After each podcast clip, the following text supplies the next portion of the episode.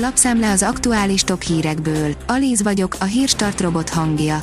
Ma október 12-e, Miksa névnapja van.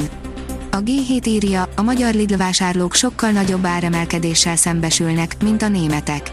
Az élelmiszerárak éves adataiból jól látszik, hogy hiába emelkedtek jobban a magyar bérek, a németeknek mégis sokkal kevésbé fáj a válság, mert ott jóval kisebb az infláció.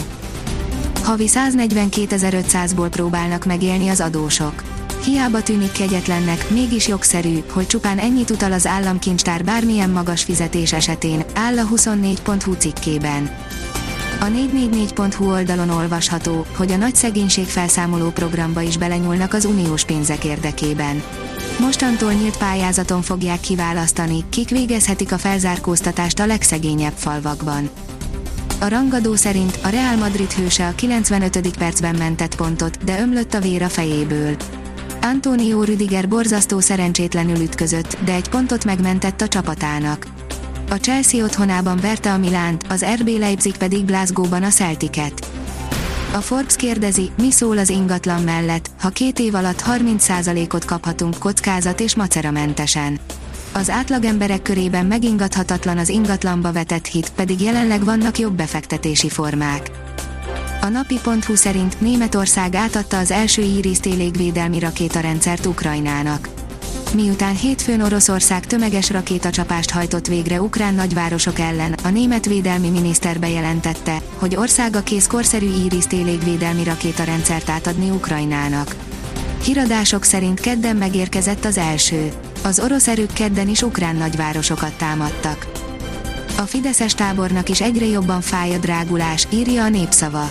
Augusztusban a megkérdezettek 39%-a mondta azt, hogy súlyos gondot jelent számára az infláció, októberben viszont már 45% vélekedett így, derül ki a Publikus felméréséből. A pénzcentrum írja, utolérte az időseket az árpokol, már nem sokáig bírják a boltokban látott horror drágulást. Az éves átlagos infláció mértéke a KSH által publikált legfrissebb adatok szerint egyelőre 20,1%-on tetőzött, bőven találni olyan termékeket, túlnyomóan élelmiszereket, amik ára ezt is meghaladó mértékben emelkedett. A méhészet művészete, a méhes ház. Berzsenyiről több legenda is él, akár Kazincival, akár kölcseivel való kapcsolatára gondolunk, most azonban a méhes házáról szóló történetet veszük gorcső alá, áll a Magyar Mezőgazdaság cikkében. Ősszel sincs megállás a lakossági klímapiacon. Nincs idő pihenésre a nyári főszezon után a klímás cégeknél, folyamatosan érkeznek a megrendelések annak ellenére, hogy betört az országba a hideg időjárás. A szakemberek arra számítanak, hogy egész ősszel érkeznek majd megkeresések és sokan már téli telepítéseket is beírtak a naptárba, írja a Hungary Empress.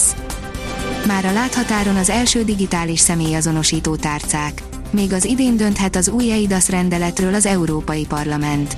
Mobilra kerülhet a személyi, a jogsi, de még akár az érettségi is, írja a Fintech.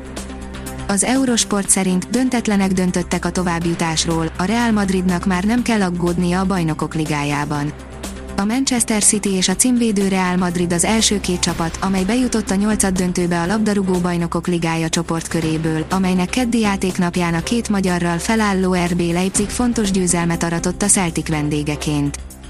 A rangadó szerint a PSG edzője zseniálisan viccelte meg a világot. Egész nap Kylian Mbappéról lehetett olvasni, ezt használta ki Christophe Galtier. 24 fokot is mérhetünk a hét utolsó napján, írja a kiderül. Melegszik az idő, kitart az indián nyár. Ezen a héten még nem kell jelentős változástól tartanunk. A hét legvégén egy Nyugat-Európa felett törvénylő ciklonhoz többfelé 20 fokot meghaladó hőmérsékletet hazánkban. A Hírstart friss lapszemléjét hallotta.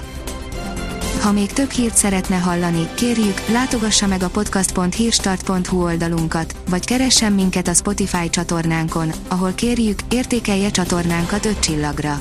Az elhangzott hírek teljes terjedelemben elérhetőek weboldalunkon is. Köszönjük, hogy minket hallgatott!